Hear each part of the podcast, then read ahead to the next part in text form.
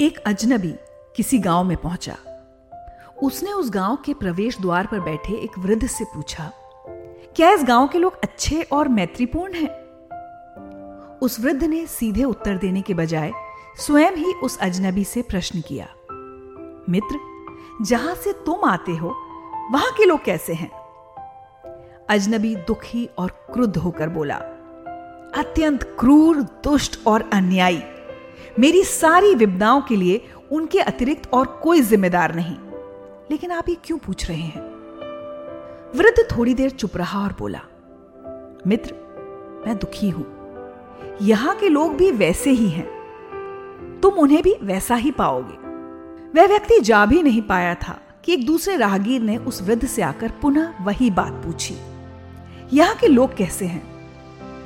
वह वृद्ध बोला, मित्र क्या पहले तुम बता सकोगे कि जहाँ से आते हो, वहाँ के लोग कैसे हैं? इस प्रश्न को सुन यह व्यक्ति आनंदपूर्ण स्मृतियों से भर गया और उसकी आँखें खुशी के आंसुओं से गीली हो गई। वह बोलने लगा, ओह, बहुत प्रेमपूर्ण और बहुत दयालु। मेरी सारी खुशियों के कारण वे ही थे। काश मुझे उन्हें कभी भी ना छोड़ना पड़ता। वह वृद्ध बोला, मित्र यहाँ के लोग भी बहुत प्रेमपूर्ण हैं। इन्हें तुम उनसे कम दयालु नहीं पाओगे। ये भी उन जैसे ही हैं। मनुष्य में बहुत भेद नहीं है। संसार दर्पण है। हम दूसरों में जो देखते हैं, वह अपनी ही प्रतिक्रिया होती है।